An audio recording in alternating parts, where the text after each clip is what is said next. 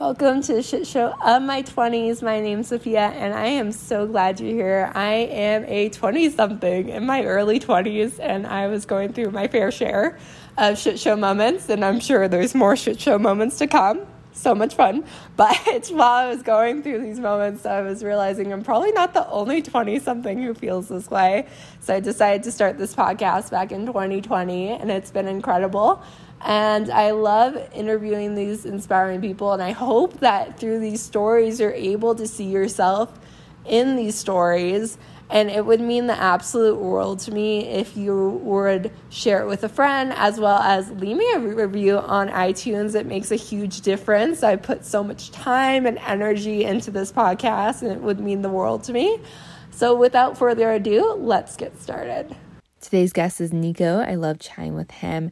Nico has a proven approach to unleashing your ultimate potential, scientifically backed peak mindset coaching. He's a former elite level athlete. He has undergone world class training in both the body and the mind. His top level sporting career, combined with a master's psychology degree, makes his approach highly effective and unique. He used to work as a assistant professor and quality of life researcher at the Free University of Brussels until he decided to fully focus on his martial arts career. Now he uses hypnosis practices and mindset strategies of world-class athletes with high performers in both business and sports. He trains high performers to turn their stress, setbacks, and intense conflicts into a competitive advantage. In this episode, we go into so many incredible things from how to turn stress into your competitive advantage, relationships, how to stay calm in stressful situations, and so much more. So excited for you guys to hear this episode.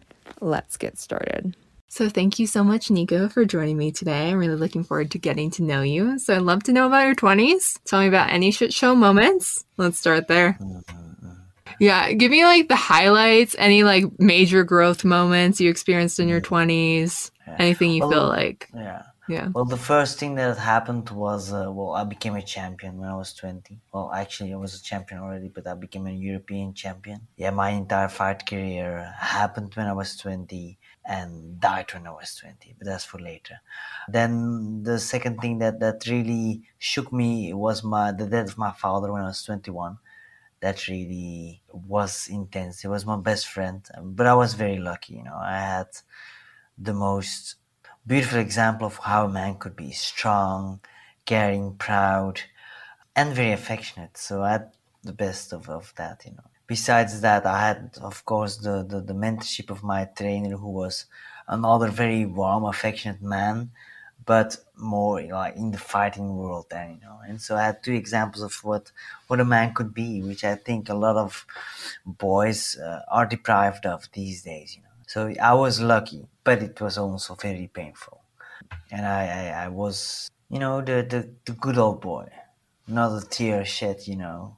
I'm strong for my family which is of course something that you he asked me not to do because he did exactly the same with his father my father but you know just you know, nature of the beast i think. And so but because of that you carry it so much longer you know. It's only when i was yeah 35 36 i really got to grips with it. I went through a real deep process of looking at myself in the mirror and saying oh my 20s i was actually a little bit of an asshole to be really honest.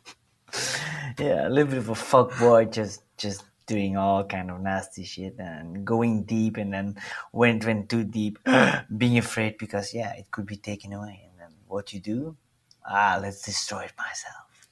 So yeah, yeah, there were a lot of high points and very deep low points in my twenties. Then another high point was like my, a bunch of my publications when I, I worked on university for two years, you know, and then I had the falling off with my mentor and I, well with my uh, with my promoter, and you know, I said fuck it, let's just go fully for my career, my fight career. So that's what I did, you know, since I was like twenty. Wow, I think 25, I just went fully for my fight career. And then in my free time, I was studying, you know, because that was my hobby. I'm a nerd, you know yeah.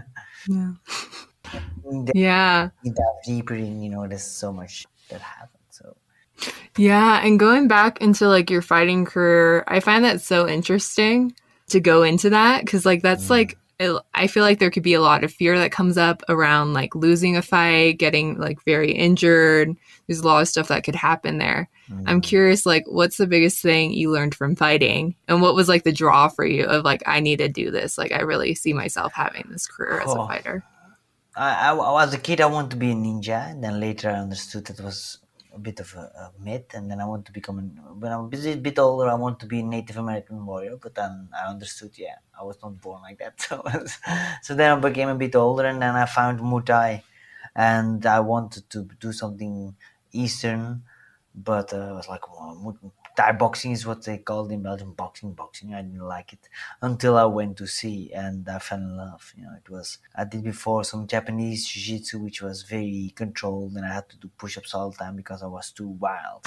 Like they were kick, they were literally kicking each other down. You know, and so I was like, ah. Oh. And so I started immediately uh, we didn't have too much money, so I had second-hand uh, gloves, second-hand shin pads, and I and for the first ten years, I there was not a single week I didn't train. I was obsessed. Yeah, I just love battle. I don't know. It's it's. I think it's inborn uh, as a look. That's that's all I was focusing on. It was that, and then at the same time, around when I was fourteen, my interest in psychology became very very deep because I didn't understand anything of the world because I was weirdo let's be honest, I was a weird little kid, and so you know, the both paths were you know start to develop themselves besides each other. Yeah, and and yeah, well, I I was not afraid. I love loved that pain. I loved that. You know, I was a slow a slow starter, so the first two rounds I always got beat up and then I took it over. I just broke them mentally very often just because they kicked me hard in the, in the face and I smiled and then we would go deep and that's also the biggest lesson I learned that Rocky is a liar. He, he has this speech where he says, It's not how hard you get hit, it's how much you keep on going forward. Well, that's just stupid advice. If you get hit, don't keep going forward. You know, if you get hit, understand how to go forward without being hit. That's something I I could do it. You know, I was technical enough, but I just didn't care. And because of that, you know, when I was 29, my entire dream collapsed. I was gonna do the Ultimate Fighter, the TV show. I had a contract with a team in upstate New York, where Cornell University is in Ithaca, beautiful town. I saw there was like a research department in Ithaca that was doing research to adult attachment style, which is what one of that I did research to before. So everything was aligned, and then it all collapsed because I had retinal detachments. Both of my eyes were detached, and. Uh, yeah, after seven more surgeries, I, I, had to decide to hang up my gloves. So there was a bit of a, a thing, but I learned that, you know, yeah, I learned that. I recently I did like an ayahuasca ceremony, and there it came back. It was like it can be summarized in tranquilo, gringo Nico, relax, don't push too hard. So so that's the thing, like you know, my mind was stronger than my body. I literally destroyed my body my testosterone levels were really low. Uh, I think my eyes did save my brain. You know, my testosterone levels are back to the normal level, which is really good because it's a good sign that my uh, brain injuries have been recovered, at least for in major parts. So yeah, I, I did, I do think it saved me, but uh, because I was just a little crazy kid. You know? Yeah. Yeah, and when you had to like let go of your boxing gloves, like hang them up, like how did you process that? Like when you like something so much and it's like you don't want to hang up the gloves, like mentally you probably didn't mm. want to hang up the gloves. How'd you go through that process? I'm still going through it. Yeah, it's like I'm now in Thailand, I'm training a bit again. Now I can do it again. For a long time I couldn't see a fight. Just hurt me hard. For at least five to six years, you know. I stopped jiu-jitsu because it hurt me because I couldn't do MMA anymore. And yeah, it, it was it was a real mourning because it was my entire identity. I sacrificed everything. As a woman that I was so in love with, but I knew she was really in love with Australia, and I wanted to go to the States for fighting. And you know, and uh, I never really told her, but that was the main reason that I broke it up with her because I knew she would be unhappy because you know I would go to the States and so you know and then i gave up my academic career. I gave up my phd i gave it all up just because of that. And then it all collapses before i could break through in the biggest organization in the world. So that was uh, an entire process. And then i went into this wild time you know just just partying and just going after all the I, replaced the intensity of fighting with intensity of let, let, let's say unstable women, and then pushing their buttons and forcing pouring. Like there's some wounds, so let's put some uh, some salt over there. Yeah, yeah. So that was that was a, a how- long process. Yeah, yeah. Yeah. And how'd you go from that to the work you're doing now with like peak performance? Like, how'd that transition go? Well, for me, peak performance is nothing if you're not enjoying the process. So for me, that that is the the biggest lesson I had is like you know I became obsessed and I was enjoying the process. Don't get me wrong, I loved pushing my boundaries, but I loved it so much that I did not enjoy and almost anything else. I sacrificed everything, and that was not smart. Luckily, I was besides studying because I'm a nerd, and you know some more intimate moments, you know. But for the rest, you know, it was so uh, such a hyper focus, and um, but what I see is that in a certain moment, like after I lost it once or twice, you know, which was really strange for me, I started grinding it even more. Well, actually, I should have rested because I was knocked out, and so I should have allowed my brain to recuperate, but I didn't. And I see that a lot too with, with people in business or other athletes that they just go too hard. Their problem is not that they don't have the discipline. The problem is that they don't have the discipline to relax, you know. And so once I started working with some people, uh, with some uh, pro athletes, with some several world champions, you know, that that came up uh, again and again because there's a reason that you excel exceptionally, that you're a world champion, that you are the owner of a Fortune 500 company. There's a reason. Like, why would you work 80 to 100 hours a week? It's very often to fill a hole, but that's a hole. It's like a hole. It's ego based. It's like you have like this deep pain in your heart, this pain inside in your belly that feels so empty, and you try to cover that with achievements, and it feels good for a moment, a little bit of dopamine. But the thing is, it's like a black hole, and what does a black hole do? Well, it eats everything that you put on top of it, and then it becomes bigger. So then you need a bigger achievement, and then you come to the moment that yeah, and that's the moment that m- actually half my clients come to me. Is the moment that they reach it all. They just sell their company for one hundred sixty million dollars, or they they are they have have three specializations in medicine, and now what? it's still, I still feel horrible.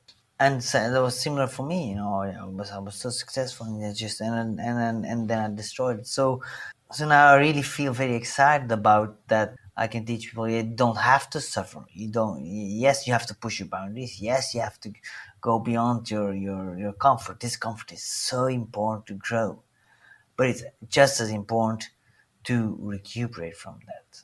It's like even when you want to flow, everyone says, oh, "I want to just flow in my work." Yeah, but to get to flow, you have to struggle first. Otherwise, your brain doesn't give the right signals, and you need stress hormones to get at the attention, to get acetylcholine, the attention hormone, to get the dopamine going, to get the endorphins going, to get to that flow. So you have to push, you have to struggle, and then really it, push your boundaries. It's almost too much. Then you put it away for a second or, or for a day, you know, then you go back to it, and then in that moment, all of a sudden something clicks and you get into flow. But then after that, and that's something that many peak performers forget, then you have to celebrate what you have with the people that you love. I always say it like when you look back uh, back in the time, back in the day when grunt, you know, when the, the cavemen were hunting, they were hunting after the mammoth or they were protecting it against saber-toothed tiger or their cannibalistic neighbors. And so there was like stress. It was really important and there was long stress. But then once they conquered it, once they caught the mammoth, it was a big feast everybody danced there were stories that were shared everybody was laughing they was making sweet sweet love with each other. So in that moment so we have those two systems. We have the striving pleasure which is like stress which is dopamine is endorphins which helps us to go after something that we don't have yet or to work really hard to not get something that we don't want. And then at the other side then and that's what very high, many high performers forget is that we need to recharge by celebrating what we have in the now with the people that we love. That's serotonin and oxytocin. And an interesting thing about this combination is that oxytocin and serotonin lower the activation of your body, but also, and very important, in your brain, it tells you you're a winner, you're a champion. And so what it does, it helps, it, it stimulates you to, when you face a new challenge, to go at it full steam ahead. It's the, it activates your approach, um, approach behavior system of your brain. And so that's really important. Celebrate wins, even if it's a small win. There's a beautiful, how's it called again? Like this death marathon guy, he does like 200 kilometers, crazy and he suffers, but he celebrates every step because every step is a victory. So that's something that, that, that we all can, can learn, but it's a hard process to understand from well. The, the police of life is not found in, in, in the end goal. No, it's in getting to that goal. Because if, and that's what, and that, that, that's the second thing why I want to answer you for fighting. Why was fighting so appealing? Well, because there was a very high probability that you would lose. Because it's hurtful because it's difficult, because you have to sacrifice so much to get to the level that you can fight with the top of the world. Because if it's easy, it becomes meaningless. So I really want you to think like, if you're really stressing about something, why? Why do you care? And then very often we get this big insight, like it's like, oh, because it's important to me. So that's nice. So you become aware of what your values. Oh, oh, perhaps I stress. Oh, I thought it was important to me. It's not important to me. It's important to my mom. For example, I do not care about safety. I don't care. Like I like living well. My mom is traditional. She likes saving and all those things. And so when I was younger, I was really stressing about money. Well, I, you know, don't get me wrong. I'm intelligent. I never had debts or something, but and I, I'm doing pretty well for myself. But as an entrepreneur, in the beginning, it can be quite challenging, and I was stressing until I realized I was, and I was thinking, oh, why am I stressing? Well, because money seems to be important to me. That's not true. I said, that's, that's not true. That's not true at all. But then in that moment, aha, I realized, you know, it's, it was for my mom. It's not me. It's not mine. And so then I could put that away. Now something changed in a certain moment. A certain moment I got a free upgrade in business class. In that moment something switched because in that moment I realized, oh wait a minute, money creates freedom and freedom is really important to me. So from that moment, something switched. Yeah, but I, th- I think this is this is one thing that I really learned from fighting, and that's what you do with fighting anyway. You know, you train six to eight weeks really hard. You fight, you go all out, and then you rest a week more or less, and then you eat and you get a bit fat. Well, I don't get fat, but like I could get fat. You know, if I would get fat, and then you eat, you drink, you, you do you do everything. You party, and then you go back at it. So you have that peak and that drop. Very interesting. And like, do you think those people who are high performers, how do they balance the two? Because they need a certain level of that to be the high performer that they are, but how do they balance between relaxing and being the high performer? Well, some do not relax enough. That's why they, you know, I had people that, you know, only through hypnosis they relax enough and then they start to sleep. I know it, it's because they it was a side thing like uh, my sleep or that that that's a side note. You know, later it's not my priority until the moment that they notice like oh wow, and then you know it's only once they start to focus on their health and focus on their relationships, which is very often also ignored that things start to really shift because I also have several clients that come to me. They're really, really successful they even have a fulfilling job, you know, and they know how to relax, but they ignored their partner. And then because, you know, they were so focused on or, or their gym and uh, or their, their health and their performance, but not on, on the intimate relationship or the close personal familial relationships. And that's something that not a lot of people talk about that, but that is so important. One of the best things to protect yourself against burnout is having a supportive relationship, intimate relationship that also excites you. And that's also important. Yeah. And do you think anyone could be a high performer? Or do you think like high performers are just kind of like wired that way? Like something happens, they just always have been that way? I think you have predispositions, you know. There, there's some personality traits uh, like conscientiousness that, that is really high. Mostly the real high performers, they have the following combination. They have high conscientiousness, so they, they are really responsible. They have a deep pain in their past that has hurt their self-esteem. Very often they got only conditional love, so they only got love when they performed, or they never got love.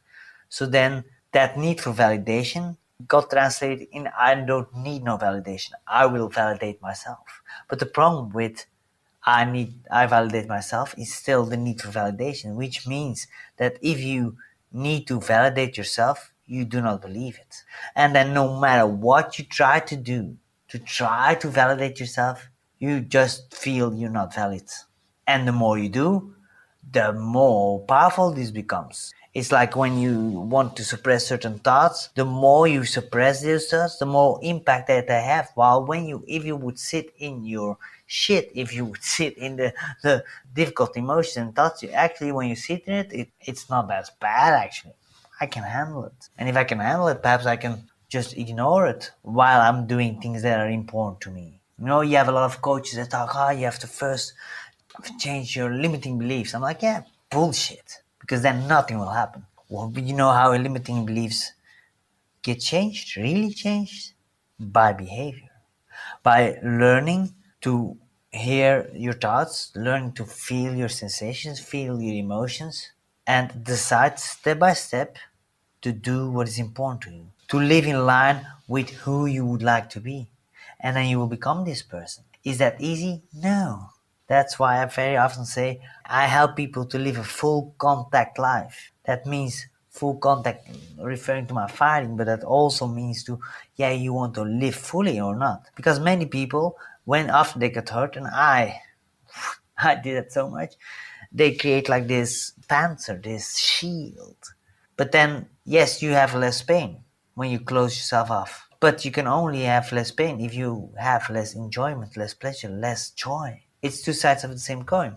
Or you live fully, pure rapturous pleasure and enjoyment, and you will be destroyed deeply when that gets taken away, which which will inevitably happen. Everything gets destroyed and everything gets created. And once you realize this, that, that we have those two sides of the same coin, well, then you can really understand, well, when you really learn to embrace all those different nuances in sensations, in feelings, then you know there's so much more possible. That's why these days I, I I'm a bit I'm a bit afraid of what's going to happen with everybody that grew up with political correctness, with with wokeness, because if you can't hear things that are offensive to you, that's very painful. That's very dangerous, because in that moment you create conditions for other people to be. You create conditions for yourself before you allow yourself to be content with yourself. You make it dependent on how other people are acting towards you.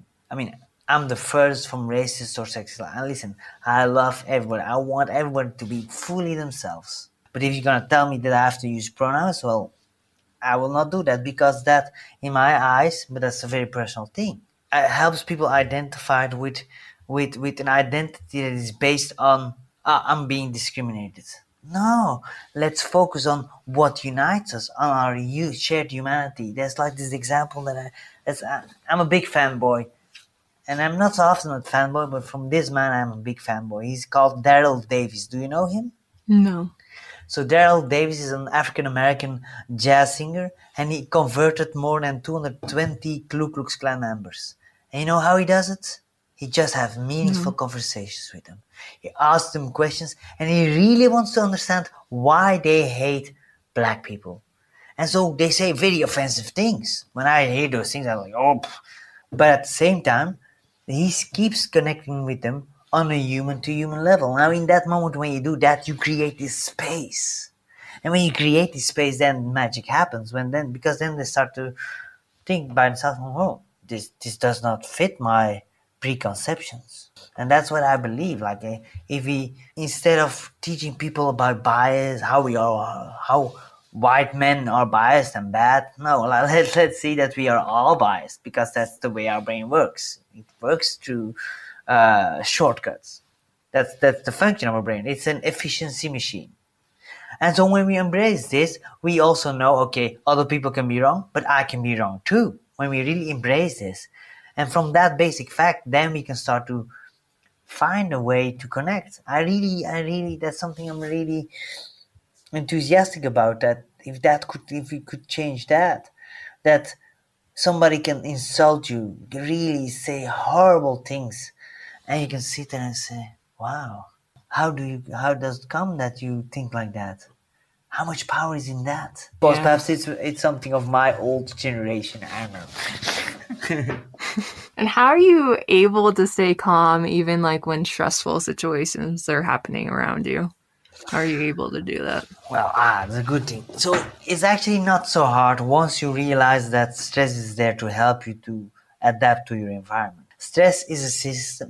Many people say stress is an outdated system. Yeah, that's bullshit. It's a reminiscent of our, brain and our nervous system is very costly. It takes a lot of energy, and we want to have the most effect with the less least amount of energy. Stress creates a lot of energy, asks a lot of energy. Why? Because it helps us to focus more, to be persistent, to get into action. Actually, it's the way your body talks to you. It says, listen, this is important to you. Pay attention.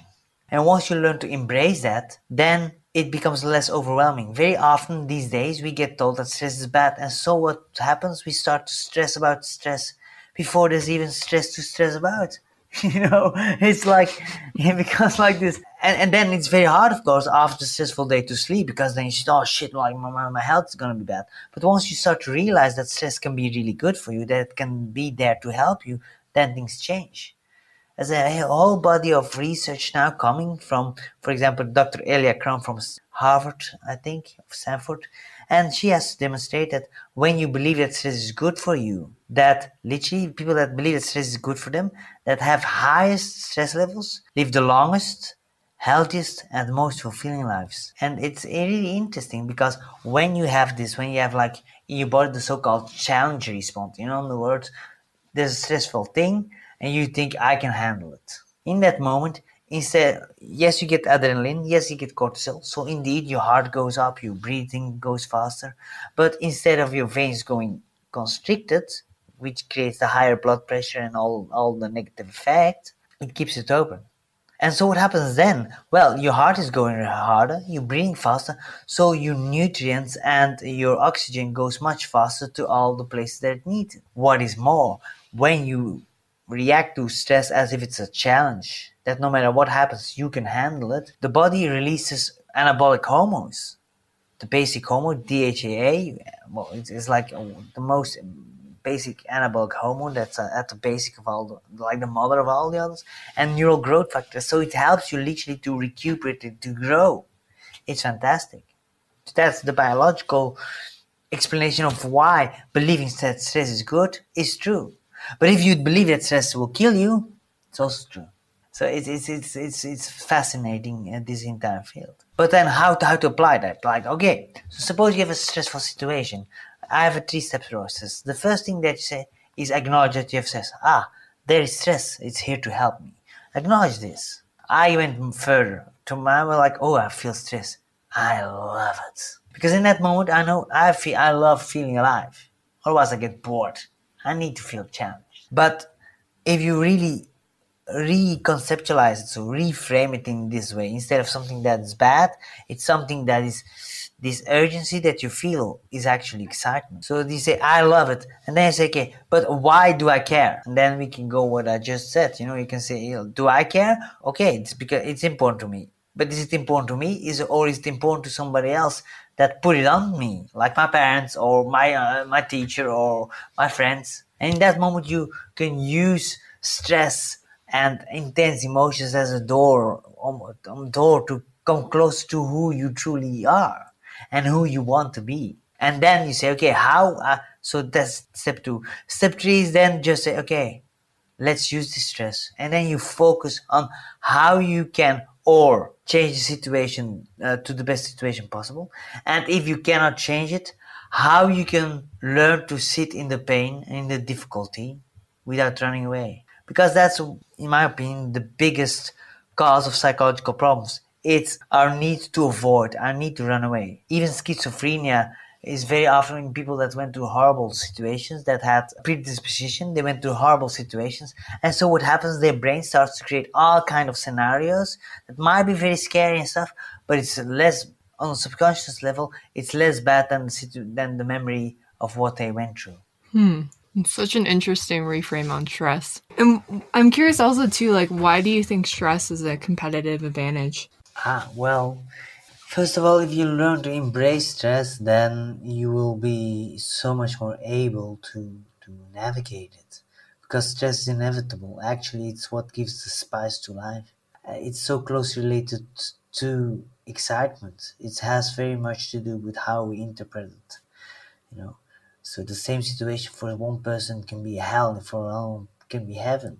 Like walking up to the ring for me, I know a lot of fighters hate it. I loved it. It was the best moment of my life. And uh, when I see a fight, I still crave it. I'm like, oh, I would love only one more time. Only one my brain knows like it's not a good idea, but yeah, that, that that's the thing.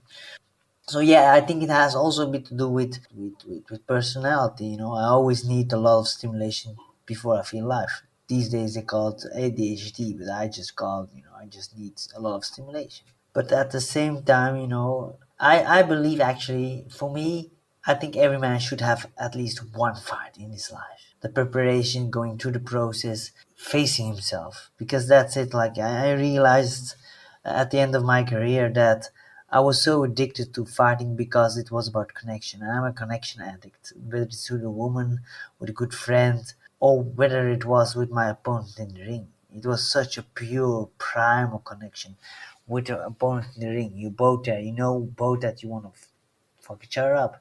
You both prepared as much as you could. Then you have the connection with everybody around you. People booing you, people cheering for you, and then you have the corner that was with you every step on the way. And then the most important, you have yourself. You cannot run away. You cannot hide. That's why I, these days love dancing a lot because it has the same thing. When you dance, you know, with a partner, you can't hide. Like with me, it's very clear. Like I sometimes don't listen to the rules enough, you know, and then it's hard for a woman to follow. So I have learned with the time, with time to respect the the rules of engagement a bit more, you know, and uh, and so that's really fascinating. It's really beautiful how yeah how how I love connection. That's that's for me the meaning of my life. That's uh, and it goes about the intense connection in fighting, the uh, more soft connection in dance, more soft or more intense connection in the bedroom, deep conversations for hours, you know, whatever. I want to feel present with somebody. That's also why I love to do hypnosis because for me it's my most direct way into a trance state, into a meditative state. Immediately I'm there. When I have to meditate, it takes me a while, but when I'm hypnotizing somebody, I'm there. It's fantastic. Mm-hmm. And how do you think conflict and arguments can make a better relationship? Because usually we have the association that's going to like harm the relationship or do the opposite. Yeah. Well, first of all, uh, a lot of people have the idea of intimacy that's this. You meet somebody that you like. Suppose you wine and I'm beer. Suppose we suppose we meet each other, you know. What happens is we think, okay, we have to do a bit of you do a bit of beer with your wine. I do a bit of wine with my beer. Until a certain moment we get like to this mixture that nobody wants to drink because it's just half wine half beer. It's disgusting. And if you put a little bit more beer with our wine you will lose who you are. And so then we are on this crossroads. And then we feel that we have to choose between ourselves staying true to ourselves or staying true to the relationship. But then you separate. The problem is that you're so intertwined that it hurts extremely. And then you look for somebody else to lean on that that's very often the normal way that many people in the West connect with each other, and and that, that's and you become really reactive because every micro movement of the other person makes you move too. So what's the solution? Or you go, you separate and you look for somebody else, or you stay here, but then you will be both living next to each other, you know. And then we very often try to find something to distract us. You see it in relationships a lot. People cheat then and they actually sometimes they cheat to keep the relationship going. it's very strange. Or you see that, for example, the mother very often gives one of the children a lot of attention. The problem is that the child then will start to create problems because on a subconscious level it knows it's helping the relationship with the parents. And then the parents can connect over the problems of the kid. But then when the kid's problems stop, then the problems come up. And then very often they separate. It's really interesting. So very often we triangulate, we try to lower our activation by finding a distraction again.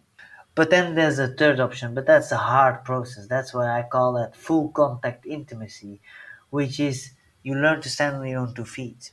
And then there's a space again. But when there's a space again, you know that your partner does not need you anymore. And that's very scary because they can walk away. But there's something else that happens. When somebody has the space to stand on their own two feet, and you also have to stand own two feet then, of course, but then there's a space, and within this space, there's a room for the fire to breathe, to fire up again. That's the secret to long lasting desire.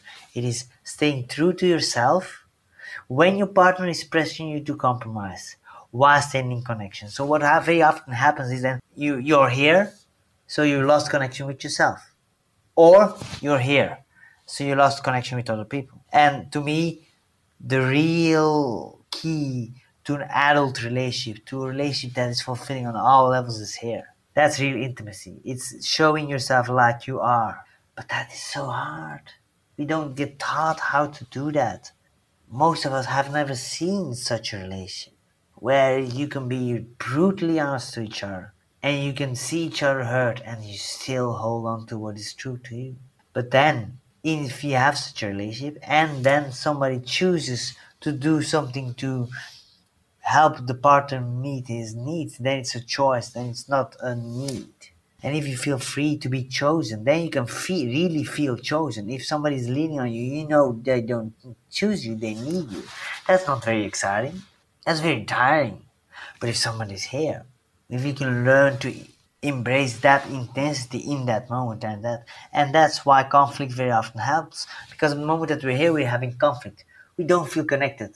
Because we overly connect. Of course, we don't feel connected because we're disconnected from ourselves. And so that's when conflict happens. When and as you again choose, because it's a decision to stay into the the cooker, you know, into the the pressure cooker of that conflict. In that moment, you can meet yourself, and instead of just pointing the finger to your partner, you can start to point the finger to yourself and that's what happens then. Instead of focusing on how the other person starts to have to change, you start to reflect like, well, wait a minute. I am a person. I don't need to do nothing. What will I choose? What was important to me? So in that moment, a relationship becomes the fast track for personal growth because it's never as hard as in a deep, intimate relationship to stay true to yourself and to say no when you know your partner wants you to say yes when you feel no. But only then, only if you have the balls to do that. In that moment, then the yes becomes really meaningful because then your partner knows when my partner says yes, they really want. But it's not for everybody because it is, like I say, full contact. It's really intense for sure in the transitionary period. You know, if you go from this dependent relationship to really, like, you know, standing on your own two feet and choosing to stay together, that process is extremely rough.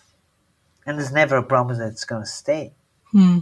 But that's why conflict can help. Also in business relationships, similar thing happens, you know, and nobody's really saying what they do want to, what they need to say. Can also be because the boss is too domineering or something, you know. But there is no, there's no what I call psychological safety. And psychological safety is not, oh, we're gonna be very pussy pussy teacher. No, psychological safety comes from the inside. It's your ability to hear things that you don't want or to say things even though you know that the backlash may be big. That's in internal psychological safety. In companies, there's a lot of talk about external psychological safety, where you have to create the, the situation so people can feel safe to do that. But what is very often forgotten that you don't need the external world; that you can learn to do that yourself but that's very intense. You know, it's, it's, it's, it's called bravery, saying what is the truth. Mm. Do you think all couples could get to that point of not being like dependent? They can if they choose to. If they choose to stay into it. But how many people choose to stay into deep, intense stress? Because people when they're really intensely angry or sad or, or afraid, they forget that the only reason they feel so intense is because they truly care so much about their person. That's something that often is forgotten in the moment. And because we are raised with uh, Hollywood, where it, oh everything is perfect, with the right one, it will go by itself. It's such a lie. And uh, granted, there are people where it will go easier with them with others. You know, like if, uh, there are people that you have much more aligned values with. You know, some people just are not aligned. You know, that then it's okay too. But uh, but yeah.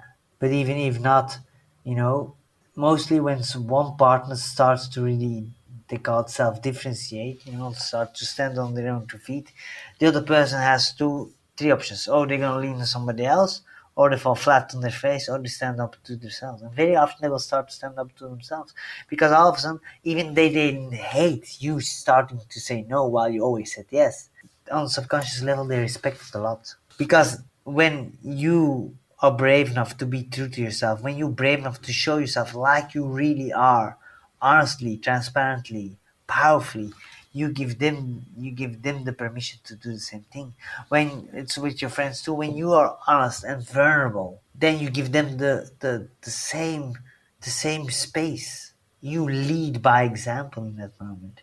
And in intimate relationships like that too, in families too. That's why it's so important as a parent to be open to talk with your children, not as if they're little babies that have to listen, that have to obey the law. No, by communicating with them, explaining them why certain things are in the, why you believe that certain things are better for them. Yeah. Yeah. And I have a final question for you. So if you were to go back in time and talk to your 20 year old self, what would you want to tell him? Or if you want to tell him nothing at all, that's an option as well. 20 year old, enjoy your last year with your father. And, and, and what I also want to say is, man, don't be so shy. I was very shy. I was very shy. Talk to those girls. They like you a lot, Nico. you know a lot more than you think. But I was so shy. I was facing world champions. I smiled in their face. A girl looked me in the eyes. Boom! My head went all down. It's really funny. Really funny. It is what Yeah. it is. Well, thank you so much for doing this. Well, all my pleasure. And if you have any questions, you can just shoot me. Mm, and where can we find you online? Well, uh, Instagram, Nico, let me see, I think Nico underscore Verresen, I think. Yes. Yeah, Nico underscore Verresen. Facebook, same same name. And then my name, nicoverresen.org online. That's my website. So, yeah, that's the easiest mm-hmm. ways to connect with me. Thank you guys so much for listening. I'd love if you can leave me a review on iTunes. Please feel free to share it with any friends you think the story would resonate with. I hope you guys have a great rest of your day.